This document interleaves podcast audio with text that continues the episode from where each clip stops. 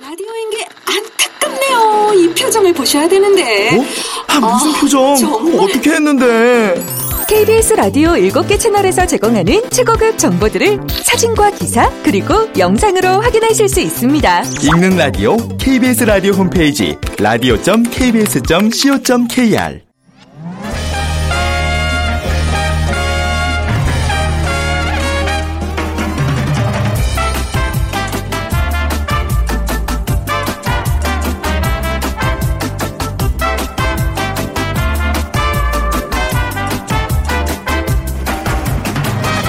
안녕하세요. 빅데이터로 보는 세상 아나운서 최원정입니다. 쉴 새 없이 쏟아지는 새로운 소식들 사이에 아주 눈코뜰 새가 없습니다. 뉴스의 홍수라고 할 정도인데요. 그중에서도 화제가 되고 있는 최근의 핫클릭 뉴스 하면 바로 지카 바이러스, 또 정치와 북핵 관련 내용도 손에 꼽을 수 있습니다. 그리고 최근에 또 한 가지 빼놓을 수 없는 뉴스 중에 하나가 세계 유가에 관한 소식이죠. 그런데 분명 7, 80년대와는 다른 것 같은데요. 유가는 오르기만 하는 것으로 생각했었는데 최근에 내린다는 뉴스가 주를 이루고 있기 때문입니다. 그리고 또 내린다고 무조건 좋은 거는 또 아닌가 봐요. 세계 금융시장에는 오히려 불안 심리가 확산되고 세계 경제가 휘청거리고 있다고 합니다. 자, 이유가 뭘까요? 이 잠시 후 빅데이터로 보는 환경 시간에 세계 유가에 대한 얘기 자세하게 나눠보겠습니다. 그리고 오늘 돈이 보이는 빅데이터 시간, 좀 맛있는 시간이 되지 않을까 싶어요. 가정식 집밥 전문점이 늘어나고 있다고 하죠. 여기에 대한 창업과 또 성공 비법 알아보도록 하겠습니다. 오늘 빅퀴즈 먼저 드리면요. 환경 관련 문제입니다. 1960년 원유 가격 하락을 방지하기 위해서 이라크, 이란, 사우디아라비아, 쿠웨이트, 베네수엘라 5대 석유 생산 및 수출국 대표가 모여서 결성한 협의체가 있습니다. 원유 가격의 하락을 저지하고 산유국 간의 정책 협조와 이를 위한 정보 수집, 교환을 목적으로 결성됐는데요. 자, 이 기구는 무엇일까요? 1번 오피스, 2번 마이크, 3번 오펙, 그리고 4번 유엔 중에 고르셔서 네, 오늘 정답 아시는 분들 휴대전화 문자메시지 지역번호 없이 샵 9730으로 보내주세요. 짧은 글은 50원, 긴 글은 100원의 정보 이용료가 부과되고요. 오늘 당첨되신 분께는 3만 원 상당의 문화상품권 드리겠습니다.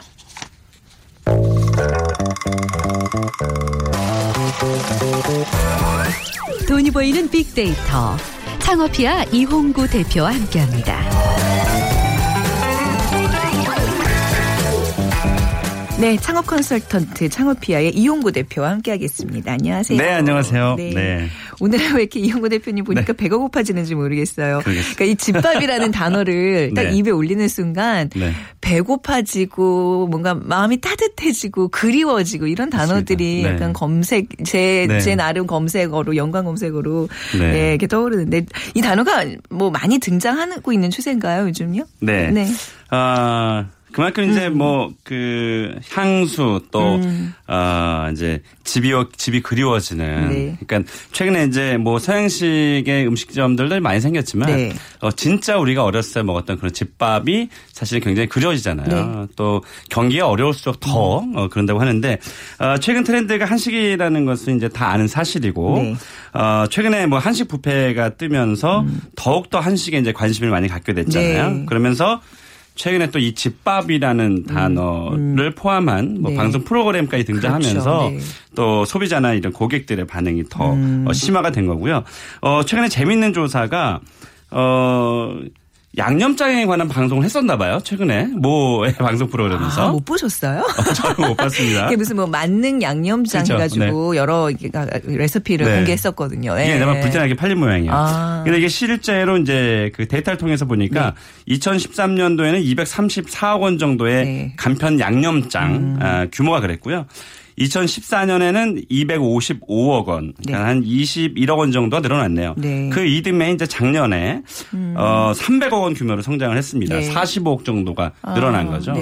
제 생각에는 이게 2015년도에 300억 원 규모니까 2016년 올해는 이것보다 훨씬 더 많은 그 규모로 좀 성장하지 않을까 싶습니다. 그래서 이 파우치 형태 한식용 이 간편 양념장 종류도 100개가 넘는다고 하네요. 아, 그렇게 요즘에는 양념을 이렇게 만들어서 아예 이렇게 파는 경우가 많군요. 그러니까 이게 뭐 저 집에서 우리 아내들이 아니면 심지어 뭐 남편분들도 마찬가지죠. 뭐 이렇게 정성껏 음식을 만들어주고 이제 이랬으면 좋겠는데 네. 아, 그러니까 원재료인 뭐 된장, 뭐 간장 이런 게 팔리는 게 아니라 이제 완성된 형태의 양념장이 팔리는 거예요. 그렇죠? 네, 그러니까요. 네. 근데 네. 이제 그거 하나만 있으면 집에서 쉽게 그냥 그 부어서 이렇게 하면 되니까. 근데 이게 뭐 소비자 입장에서는 아우, 뭐 예. 좋은 거죠. 근데 네. 이 정도면 이제 집에서 어느 정도 이렇게 정성을 들인다는 느낌도 들고 완제품이 아니니까. 아니 뭐 남편들은 모르니까. 모르죠. 어떻게 알아요? 만들었는지 모르니까요. 그 양념에 네, 적당히 예, MSG도 들어가면서 이 음식 맛도 돋구고. 네. 근데 사실 한식은요 양념 네. 맛이거든요. 양념을 네. 잘해야 네. 되는데 네.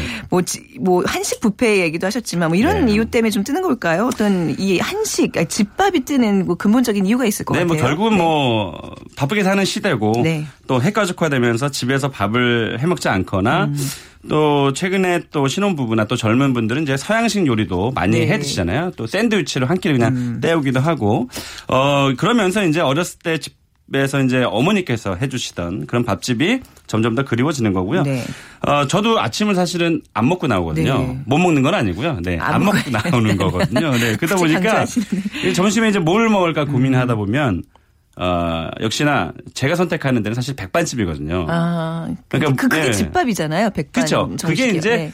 결국은 건강이라는 키워드가 가미되면서 집밥이라고 사실 집밥이라는 단어 자체가 세련된 단어는 아니잖아요. 네. 그냥 집에서 먹는 밥인데 이제 우리에게 집밥이라는 단어는 조금 비싼 백반집 네. 네, 이렇게 이제 인식이 되고 있으니까 이게 어떤 음식 트렌드의 키워드로 네. 이제 자리 잡을 것으로 보입니다. 예전에는 맞아요. 집밥하면 그냥 구수한 느낌, 뭐 정말 세련된 맛이 없었지만 이제는 약간 어떤 고급스러움이 느껴지는 거예요. 네. 그러니까 최고의 찬사가 여기 집밥 네. 같아.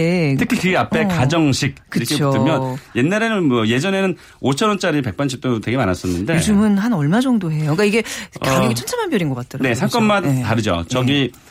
신사동 쪽에 가면 네. 네, 상호를 말씀드릴 수 없으니까 네. 가면 되게 허름한 식당인데 5,000원에 반찬이 한 10가지가 나와요. 네. 아, 저 진짜 가끔 가는 곳이거든요. 네. 그곳은 두 부부가 하세요. 네. 그러니까 인건비도 안 들어가고 네.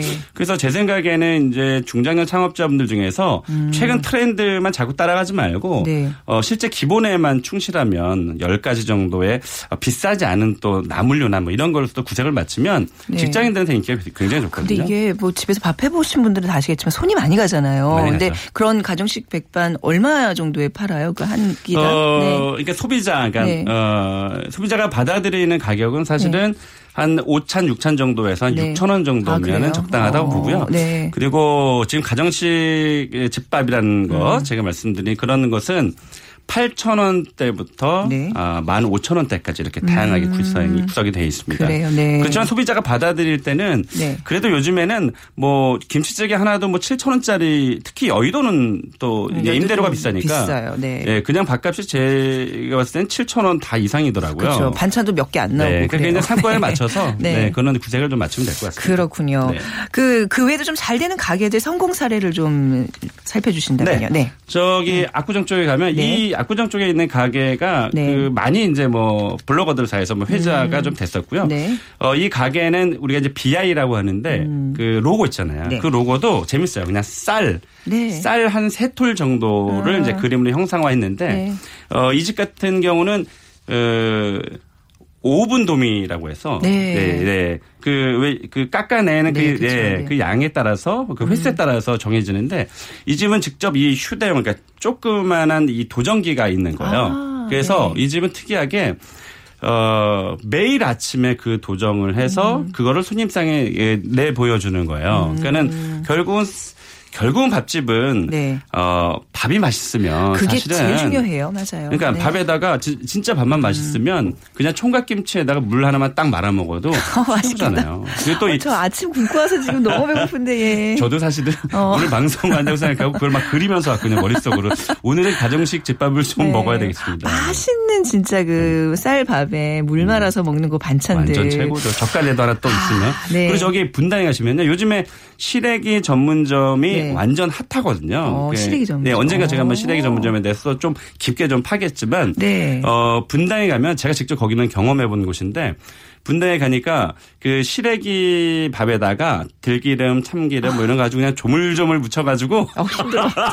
힘듭니다. 딱 나왔는데 반찬이 네. 12가지 정도. 근데 그게 약선 요리처럼 네. 몸에 좋은 나물들이 이렇게 있으니까 특히나 분당에 계시는 분들이 그 중장년 분들이 많이 또 거주하시는 네. 지역이기도 하거든요. 지금 뭐 인산인해를 이루고 있고 또 한 가지 재밌는 거는 이번 약간 서양식과 콜라보를 했어요. 네. 가보니까 시래기 피자가 있더라고요. 아, 그건 별로다. 좀 아, 별로죠. 느낌이죠. 네. 근데 네. 이거는 그게 팔리지가 않더라도 네. 우리는 시래기 하나로는 굉장히 잘하는 집이야라는 그런 인식으로도 이미 반은 성공했다고 볼 수 있죠. 물론 네. 좋은 시래기를 쓰겠죠. 어디 청정 지역에서 잘 말린. 원래 그쵸? 시래기가 몸에 굉장히 좋잖아요. 그렇죠. 네. 네. 그러니까 이제 역시 뭐 도정을 어떻게 하냐 현미밥 이런 게 이제 가정식 백반의 핵심이 되겠군요. 네, 밥이군요. 맞습니다. 지금 이제 맞습니다. 성공 비결은요. 네. 그리고 제가 아까 압구정이뿐만이 아니고요. 네. 결국은 쌀은 몸에 이제 그 어느 정도 도정을 하느냐에 따라 달라지잖아요. 그렇죠. 그런데 이게 저도 집에서 지금 현미를 먹거든요. 근데 네. 그 쌀에 쌀눈에 영양분이 66% 정도가 네, 있고 네. 또 쌀겨 미강의 29% 백미가 5%로 구성이 되었어요. 그러니까 네. 완전 흰쌀밥은 네. 영양분은 별로 없는 상태에서 우리가 탄수화물만 섭취하는 거니까 이런 현미에 대한 그 뭐 굉장히 좋은 몸에 좋다라는 그런 것들을 네. 그 매장 내에 좀 많이 붙여놓으면 그렇죠. 훨씬 더 손님에게는 그렇죠. 더 좋은 뭐 시래기를 만약에 파는 분들이라면 시래기의 효능에 대해서 이렇게 뭐 그쵸 이렇게 그럼요. 벽에 걸어놓는다든지 왜냐하면 음식이 나오기까지 시간이 있기 때문에. 맞습니다. 그때 뭐 잡담도 할 수 있지만 그런 것들 보면 내 몸이 왠지 좋아지는 것 같은 그런 네. 느낌을 받으니까 그것도 네. 요령이죠. 자, 요즘 많이 검색되고 있는 이제 집밥을 통해서 창업 비결들 알려드리고 있는데 사실 이제 여의도도 직장인들이 많기 때문에 직장인들이 네. 은근히 입맛들이 까다로워요. 오랜 기간 동안 네. 밖에서 또 많잖아요. 예, 식사를 해왔기 때문에. 근데 이제 좀 중요한 거는 이런 직장인들 많은 그런 상권 내에서는 회전율이 빨라야 되거든요. 그렇습니다. 근데 지금 말씀하신 뭐 반찬 뭐 많고 이러면 좀 먹는데도 시간이 많이 걸리고 그럴 것 같은데 이 문제는 어떻게 해결을 할 수 있을까요? 이게 어떤 요령이냐면요. 네. 일단 그 오전에 10시나 11시쯤에 다 이미 세팅을 다 해놔요. 반찬을 다 깔아놓더라고요. 이미 다 깔아놓습니다. 그리고 찌개가 있는 곳들은 왜 뚝배기 같은 것들 우리가 화덕이라고 하는데 네. 주방에 아주 많은 화덕들이 있어요. 근데 거기서 끓여서 나가면 네. 시간이 걸리거든요. 네. 그래서 손님 딱 앉자마자 네. 그냥 브루스타 같은 그러니까 휴대용 네. 가스레인지를 그 테이블 위에 다 놓습니다. 그리고 네. 그것을 거기서 주방에서 조리하지 않고 시간이 걸리니까 네. 또 우리나라 사람들 기다리는 거 되게 지루해하잖아요. 네. 언제 나오나 계속 시계만 쳐다보고 그런데 그 뚝배기를 그냥 끓이지 않은 상태에서 네. 손님상 그 휴대용 가스레인지에 올리고 네. 불을 확 켜놔요. 그러면 손님 입장에서는 아 이제 나오기 시작했구나라는 그렇죠. 안정감도 네. 들고 네. 그 상황에서 이제 접시에 담아둔 것을 그대로 쫙 깔면 네. 3분 이내에 다 끝납니다. 저 그 집을 봤어요. 그래요. 네. 그래서 야 여기 회전율 굉장하다. 괜찮네요. 그래서 네. 점심에 12시부터 1시 한 20분까지 거의 한 2.5회 회전 정도 돌아가는 줄 네. 봤어요. 저희 이제 바로 회사 앞에 그 이제 어떤 조그만 가게가 있었는데 네. 이제 저녁에 막걸리 팔고 네. 낮에는 이제 이런 가정식 백반을 팔았었어요. 네. 근데 그 사장님이랑 친해져서 나중에 네. 좀 고민을 들어보니까 네. 반찬이 맛있어야 돼요 또 네. 밑반찬들. 그래서 네. 본인이 다 하기 너무 힘들어서 유명한 어떤 이제 비싼 데서 이제 그걸 공수해 왔는데 가격을 정말요? 못 맞춰가지고 못 맞추죠. 결국 예, 만 원 넘어가고 그쪽에는 네. 마진이 붙여서 오는 그렇죠. 거니까. 네, 네. 근데 저는 여기 오늘 가정식 사실 집밥의 가장 핵심은 네. 사실은 밥이거든요. 네, 그러니까 네, 밥에다 좀 초점을 맞추고 네. 제가 말씀드린 대로 반찬은 많아서 중요한 게 아니라 네. 딱 한 가지만 맛있으면 돼요. 그러니까 저는 그 장어집을 다니는 곳이 있는데 네. 사실은 장어를 먹으러 가지만 그 집이 총각김치가 어마어마하게 맛있어요. 그러니까 메인 메뉴 말고 그렇죠. 하나 정도의 좀 더 그렇죠. 포인트를 줘라. 구색을 맞출 수 있는. 그거 하나만 있어도 그 네. 집은 장어를 먹으러 가는 게 아니라 네네. 총각김치를 먹어가는 그런 것처럼 밥집도 밥이 좀 맛있으면 된다. 네. 근데 이렇게 원고에다가 이렇게 집밥 사진을 왜 붙여오신 거예요? 이런 거 해오지 마세요. 사실은 사진이 더 많은데요. 지금 안 보여드리는 거예요. 너무 맛있겠다네.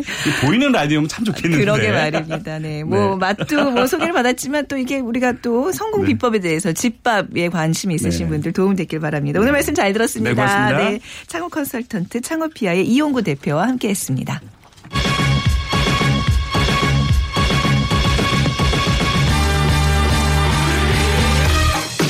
빅데이터로 알아보는 환경. 우리의 관심이 세상을 살립니다. 고려대 조영선 교수의 분석으로 살펴봅니다. 네, 오늘 환경 문제를 빅데이터로 풀어드리겠습니다. 고려대 조영선 교수 나오셨어요. 안녕하세요, 교수님. 네, 안녕하세요. 네. 빅퀴즈 다시 한번 좀 부탁드릴게요. 예. 네.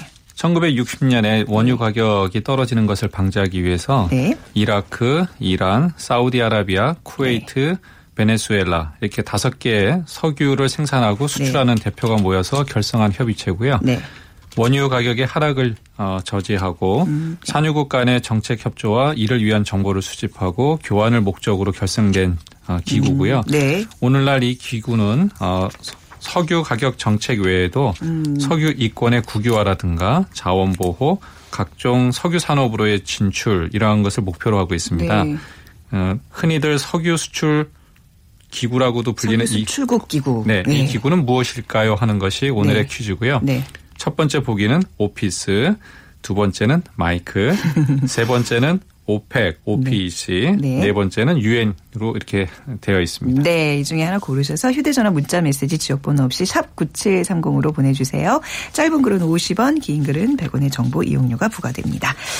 자, 오늘 뭐 이제 주요 뉴스로도 국제유가가 이틀 연속 급락을 하고 있다. 네. 그래서 이제 국제유가가 이 세계 경제에 미치는 영향에 많은 뭐 전 세계적으로 지금 이목이 집중이 되고 있는데 국제유가가 이제 과거의 양상과 좀 많이 차이가 있나 봐요. 이제 유가가 떨어지면 네. 예전에 우리 왜 삼저 호황을 경험한 그런 세대로는 야 유가 떨어지면 굉장히 좋은 거 아니야. 그런데 이게 뭐 또 다른 지금 양상들이 나타나고 있어요. 뭐 어떤 차이가 있는 거죠? 아무래도 과거에 이제 고유가 시대 때 네. 그것을 좀 알아보고 지금 이제 새로운 저유가 시대에 대한 분석을 좀 들어가야 되는데요. 네. 먼저 보면은 저희가 1970년대를 생각해 봐야 되는데요. 네. 70년대에는 제1차, 2차 석유 파동이라는 것이 있었어요. 네. 간단하게 좀 설명을 드리면은 1차 석유 파동, 오일 쇼크라고도 이렇게 불리고 있는데 네. 73년에 네 번째 중동 전쟁이 이스라엘하고 이집트, 시리아 간에 이제 전쟁이 발생했습니다. 네.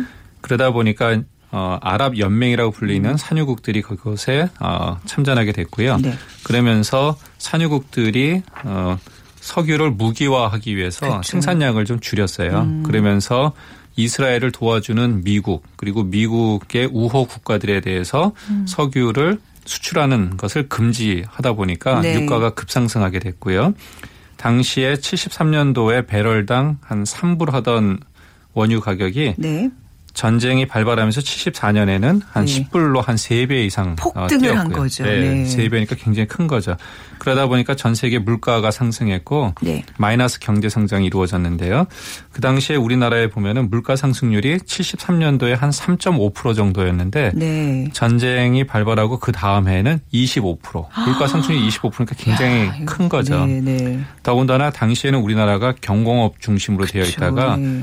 조선이라든가 철강, 석유화학과 같은 중화공업으로 이렇게 전환하려고 하는 시점이라서 네. 의존도가 굉장히 컸어요. 높은 산업 구조인데 그렇죠. 말이죠. 네. 그러다가 76년에 이제 가까스로 안정화되고 있었는데 2차 석유 파동이 78년도에 발생했습니다. 그 네. 이유가 이란에 당시에는 팔레비 국왕이라는 분이 집권하고 있었는데 네. 이슬람 종교 지도자 중에 호메이니라고 하는 분이 네. 이슬람 혁명을 해서 국왕을 이제 추출하고 네. 그 이란에서 발생하는 석유를 미국이라든가 서방 국가에다가 수출하는 것을 전부 다 금지시켰습니다. 네. 당시에 이란이 전 세계 석유 공급의 10%를 차지하고 있었는데 네. 10%라고 하는 부분이 갑자기 공급이 줄어들었으니까 네. 필요로 하는 사람은 여전한데 그렇죠. 공급이 줄어드니까 당연히 가격은 올라갈 수밖에 없는 거죠. 그러다 보니까 74년에 10불 선에 있었던 것이 78년에 한 18불까지 네. 올라갔고요. 그러면서 1980년에는 또 이란과 이라크 간에 또 전쟁이 있었고 거기에 더불어서 사우디아라비아가 우리는 석유를 무기화하겠다라고 하면서 네. 81년에 거의 39불까지 치솟은 겁니다. 네. 그러다 보니까 전 세계적으로 실질 성장이라든가 이런 것들이 마이너스를 했고요. 네. 물가 상승률도 또 한 29% 정도까지 올랐던 거죠. 1차 석유 파동 이제 2차 석유 파동까지 겪으면서 사실 이제 이런 석유가 무기화될 수 있다는 경험들을 했기 때문에 네. 여기에 대한 대처들이 또 나왔을 그렇죠. 거 아니에요. 이게 부정적인 영향도 많았지만 네. 긍정적으로 저희가 네. 볼 수 있었던 게 이제 위기를 기회로 삼자라고 이제 이런 의미에서 대체 에너지, 석유를 대체할 수 있는 걸 자꾸 찾아보자라고 네. 하는 것이 많이 논의가 됐었고 해외 자원 개발에 대한 관심이 크게 올라갔고요. 중동 지역에서만 수입해 오던 것을 좀 다원했습니다. 예를 들면은 1979년에는 3개국에서만 오다가 네. 81년이 되면서 23개국에서부터 원유를 수입하는 이게 넓힌 거죠. 그렇죠. 그리고 에너지 절약을 좀 생활화하도록 했고 관련해서 우리가 잘 알고 있는 에너지관리공단도 그 당시에 설립이 됐고요. 네. 그리고 오펙이라고 하는 그 석유 수출국 기구라고 하는 네. 카르텔에 대응해서 네. 원유를 많이 쓰는 국제 에너지 기구라고 하는 또 단체를 또 만들기도 했습니다. 네, 네. 그러니까 이제 이 카르텔에 좀 대응해서 하나의, 그 이제 지금 두 번의 오일 쇼크 얘기를 해주셨는데 2000년대 들어서도 유가가 막 급상승했던 그 적이 있었어요. 네, 거의 롤러코스터 타듯이 올랐다 내렸다 했는데요. 이때는 어땠나요? 네, 그 70년대 후반까지 굉장히 급상승하다가 80년대와 90년대는 비교적 안정세를 유지했었어요. 그런데 이제 2000년대 들어서면서 신고유가 시대라고 불릴 정도로 네. 굉장히 그 급등을 했는데 당시에 보면은 81년도에 배럴당 한 39불 하던 것이 네. 2006년에는 한 62불, 2008년에는 149불까지 치솟았어요. 네. 그러다가 다음해인 2009년에는 한 77불 선까지 떨어지면서 거의 롤러코스터처럼 오르락 내리락 했었는데요. 한 가지 70년대의 고유가와 2000년대의 고유가는 약간의 네. 다른 양상을 보이고 있었는데 네. 과거에는 이제 석유 가격이 오르면은 석유 소비가 떨어지니까 당연히 일정 기간이 지나면 소비가 또 줄어들었으니까 가격도 다시 안정세를 유지하면서 떨어졌거든요. 네. 그리고 그러한 원인은 어떤 산유국들의 어떤 정치적 불안이라든가 군사적 충돌에 의해서 생겼기 때문에 그런 것이 해소가 되면 다시 이제 안정화가 됐는데 네네. 2000년대에 오면은 원유 가격이 쭉 오르면서 그 현상이 계속 유지가 되는 거예요. 네. 그 이유는 원유를 필요로 하는 소비가 계속 늘어났기 때문에 그런 거고 네. 원유가 필요로 하는 그 소비는 어디에서부터 하냐면 중국이라든가 인도 같은 네. 개도국들이 경제 성장을 계속 가니까 네. 석유를 필요로 하게 된 거죠. 네, 이게 석유라는 게 단순히 그 공급과 수요의 어떤 그런 그 원리에 의해서 유가가 네. 조정되는 게 아니라 요즘엔 또 왜 유가에 투자를 하는 그 투자 세력들에 그렇죠. 의해서도 조정이 되잖아요. 투기 자금이라고도 네. 볼 수가 있는데요. 이러한 투기 자금들이 석유 시장에 자꾸 이제 돈이 들어가기 시작하는 겁니다. 그래서 어떤 석유 제품들이 또는 원유를 포함해서 그런 제품들이 네. 시장에서 좀 낮게 평가돼 있다 그러면 미리 사뒀다가 네. 또 높게 가격이 형성이 되면 그때 또 팔고 하는 이런 것들이 들어가는 거고요. 네. 과거에는 유가가 올라가면 인플레이션의 주요 원인으로 됐기 때문에 그렇죠. 그렇게 네. 되는데 2000년대 이러한 고유가는 유가가 올라도 세계 경제는 약간의 안정세를 유지했었어요. 그 이유는 네. 경기가 전체적으로 중국이나 인도가 안정세를 유지하면서 계속 커갔기 때문에 네. 그런 거죠. 그러니까 이제 유가로 인한 어떤 세계 경제의 어떤 변화 이런 감지가 좀 예전만큼은 덜하다라는 네. 얘기잖아요. 네. 그 이제 지금 저유가 현상을 좀 더 얘기해 보겠습니다. 그냥 우리가 흔히 알기로는 저유가 하면 어떤 기름을 쓰는 사람들에게는 굉장히 축복이다. 막 소비 심리가 더 올라가고 세계 경제도 더 네. 예, 더 좋아질 거고 이렇게 생각하는데 지금 반대가 되고 있어요. 우선 왜 지금 원유 가격이 떨어지고 있는 거죠? 그것부터 네. 짚어볼까요? 네. 참 저희가 과거에는 고유가 네. 때문에 굉장히 고민을 하다가 네. 요즘에는 오히려 떨어지는데도 고민하는 것이 참 아이러니하긴 한데요. 이렇게 저유가 시대가 도래하게 된 이유에 대해서 우리가 좀 알면은 네. 그 원인을 좀 알 것 같아요. 전 세계 원유의 가격은 크게 세 가지 유종, 세 가지 제품이 가격을 이제 선도하고 있는데요. 그거에 저 뉴스에 나오잖아요. 뭐 브렌트유가 있고, 네. 그렇죠. 뭐 두바이유가 있고, 그런 거 말씀하시는 그렇죠. 거죠. 네. 그래서 아까 말씀하신 두바이유는 아랍에미레이트 중심으로 해서 생산되는 네. 건데 이게 2014년에는 배럴당 93불이었었어요. 네. 근데 올 초에 제가 오기 전에 확인해 보니까 30불 선으로 떨어졌거든요. 93불 하던 것이 배럴당 네. 30불로 해서 그러니까 3분의 1로 떨어진 거죠. 네. 그리고 서부 텍사스 중진류, 그러니까 네. 미국에서 나오는 그 서부 텍사스 중진류라고 하는 것도 네. 전 세계 원유 시장의 가격을 이제 결정하는 또 주요한 유종인데 이것은 2014년에 배럴당 그것도 93불이었는데 네. 현재 26불. 굉장히 많이 떨어졌거든요. 우리나라는 주로 어떤 석유를 많이 수입해요? 우리는 이제 아까도 말씀드렸 굉장히 다변화하고 네. 있고요. 두바이유가 굉장히 좋고 하기 때문에 네. 두바이유도 사오고 네. WTI도 필요한 경우에 사오고 해서 다양하게 사오고 있는데요. 네.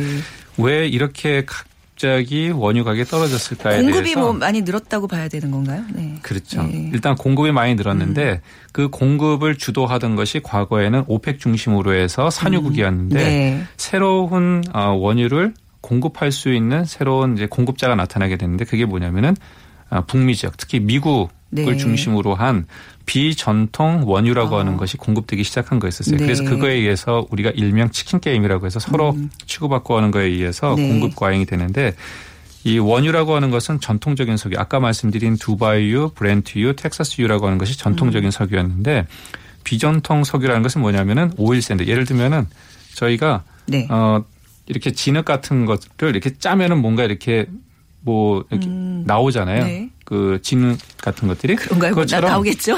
오일샌드라고 하는 것도 뭐냐면 모래지만 그 원유 성분을 품고 있는 모래예요. 그러니까 그거를 압축해서 쥐어짜듯이 기름 짜듯이 하면은 원유가 나오는 거예요. 그렇군요. 이미 오래전서부터 그러한 것이 있다는 걸 알았는데 이것을 사용하지 않은 이유는 경제성이 없기 때문에 안 한 거죠. 아, 그 생산하는데 이제 많은 비용이 드니까요. 그런데 이게 아까 말씀드린 것처럼 유가가 막 100불도 넘어가고 하니까 이제는 그러한 것들이 경제성을 얻어서 기술을 개발하면서 더 저렴한 가격으로 나오기 시작한 겁니다.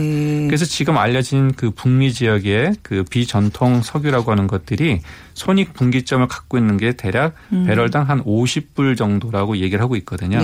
그러니까 50불을 넘어서게 되면은 전통적인 그 원유를 공급하는 것 외에도 북미 지역에서 미국을 중심으로 한 그 쉘 가스라든가 셰일 오일이라고 하는 것이 시장에 들어올 수가 있는 거죠. 그럼 공급이 늘어나는 거죠. 그러다 보니까 가격 경쟁력을 위해서 서로가 막 공급을 많이 하니까 수요보다도 공급이 많아지니까 가격이 떨어지고. 그렇죠. 2000년대에는 수요가 그래도 계속 있었어요. 경제 성장이 늘어나면서 중국과 인도에서 석유를 계속 소비했기 때문에. 그런데 지금 아시는 것처럼 전 세계적으로 경기가 좀 침체가 되고 있으니까 석유 소비가 줄어드니까 공급에 비해서 소비는 줄고, 그러니까 떨어질 수밖에 없는 거죠. 그리고 또 이제 그 유가의 인기가 또 떨어지는 것 중에 하나가 이제 미국의 기준 금리 인상이 되면서 그 돈들이 또 많이 이제 석유에서 또 달러로 옮겨가는 그런 원인도 있고요. 근데 우리 국제 유가가 폭락하는데 소비자가 체감하기가 좀 어렵다. 특히 이제 우리나라에서 이제 이런 뉴스 많이 나오는데 분명히 세계 기름값은 떨어졌다고 하는데 우리 실제 이제 주유하거나 이런 그런 우리가 실제적으로 체험하고 있는 유가에 대한 변화는 별로 없어요. 이제 이게 뭐 세금 얘기 많이 나오고 그러잖아요. 이거 좀 설명해 주세요. 석유의 제품 가격이 떨어지면은 그것을 원료로 사용하는 그 산업용 소비자들은 그걸 직접적으로 체감할 수는 있어요. 그런데 일반 소비자, 특히 아까 말씀하신 그 자동차를 운전하는 분들 입장에서는 아니 왜 원유 가격이 이렇게 3분의 1로 떨어졌는데 휘발유라든가 디젤유는 왜 이렇게 떨어지지 않냐 이렇게 궁금해하시는 경우가 있는데 그 이유는 방금 말씀하신 것처럼 휘발유 가격에서 세금이 차지하는 비중이 좀 크기 때문에 그렇습니다. 조금 큰 게 아니라 많이 크던데요. 많이 얘기 들어보니까요. 사실 휘발유 소비자 가격 중에서 원유 가격이 차지하는 비중은 3분의 1 정도밖에 안 돼요. 그럼 나머지 3분의 2는 대부분이 세금이라든가 유통이라든가 정제하는 데 들어가는 비용이거든요. 그중에서도 세금의 비율은 한 55%에서 60% 정도 되는 겁니다. 그러니까 이 얘기는 뭐냐면은 국제 원유 가격이 기준 대비 한 60% 떨어진다고 하면 그거의 3분의 1 정도가 휘발유 가격에서 떨어지는 거죠. 그래서 얼마 전까지만 해도 기억나시는 게 리터당 2,000원이 넘었었잖아요. 가솔린이. 근데 지금 오기 전에 제가 보니까 한 1,300원. 아, 그래요? 네. 그러니까 이게 대략적으로 한 700원이니까 대략 아까 말씀드린 대로 한 30% 정도 떨어진 거죠. 근데 이제 왜 급락을 하고 있는데 세계 유가는 우리는 서서히 조금씩 내리고 또 이게 폭등을 할 경우에는 팍 같이 오르잖아요. 이제 그거에 대한 국민들의 어떤 저항이 있는 것 같아요. 로켓 깃털 현상이라고 일명하는데요. 오를 때는 로켓처럼 빠르게 오르다가 내릴 때는 깃털처럼 사뿐사뿐 내린다고 해서 깃털 현상. 로켓 깃털 현상이라고 이렇게 얘기하고 있습니다. 그렇군요. 자, 저유가 위기로 인해서 뭐 세계 경제가 부진하고 이제 이럴 때만 뭐 디플레이션 얘기도 나오고 있어요. 이 유가가 굉장히 중요한 거구나 요즘 뉴스를 이제 접하면서 느끼는데 저유가 위기를 기회로 전환할 수 있는 방안이 있을 거 아니에요. 거기에 대한 말씀 좀 끝으로 부탁드리겠습니다. 21세기는 석유에 중독된 사회라고 이렇게 얘기를 하고 있습니다. 그래서 사실은 고유가 때 대체 에너지를 찾고 이렇게 해서 새로운 시대를 좀 열어가 보려고 노력을 했었는데 지금 이제 석유 가격이 떨어지니까 오히려 또 석유를 더 많이 쓰므로 인해서 또 우리가 새로운 환경 오염 문제를 또 발생시키는 거 아닐까라는 우려가 있고요. 그렇지만 우리가 석유라고 하는 것은 한계가 있기 때문에 새로운 에너지를 개발하는데 네. 좀 관심을 많이 쏟는 맞습니다. 것이 중요할 것 같습니다. 네, 자 오늘 석유 유가에 대한 이야기 고려대학교 조영선 교수와 함께 나눠봤습니다. 말씀 감사합니다, 교수님. 네, 감사합니다. 네. 자 오늘 정답은요 석유 수출국기구 3번 오펙이었습니다. 2337님 결혼 3년차 주부인데요. 며느리가 저 혼자이고 시어머님과 신랑은 설 전날 출근이라서 혼자 설 음식 준비해야 됩니다 하셨어요. 아 힘내세요. 저희가 문화상품권 드리도록 하겠습니다. 빅데이터로 보는 세상 마칠 시간이네요. 내일 오전에 다시 찾아뵙겠습니다. 지금까지 아나운서 최원정이었습니다. 고맙습니다.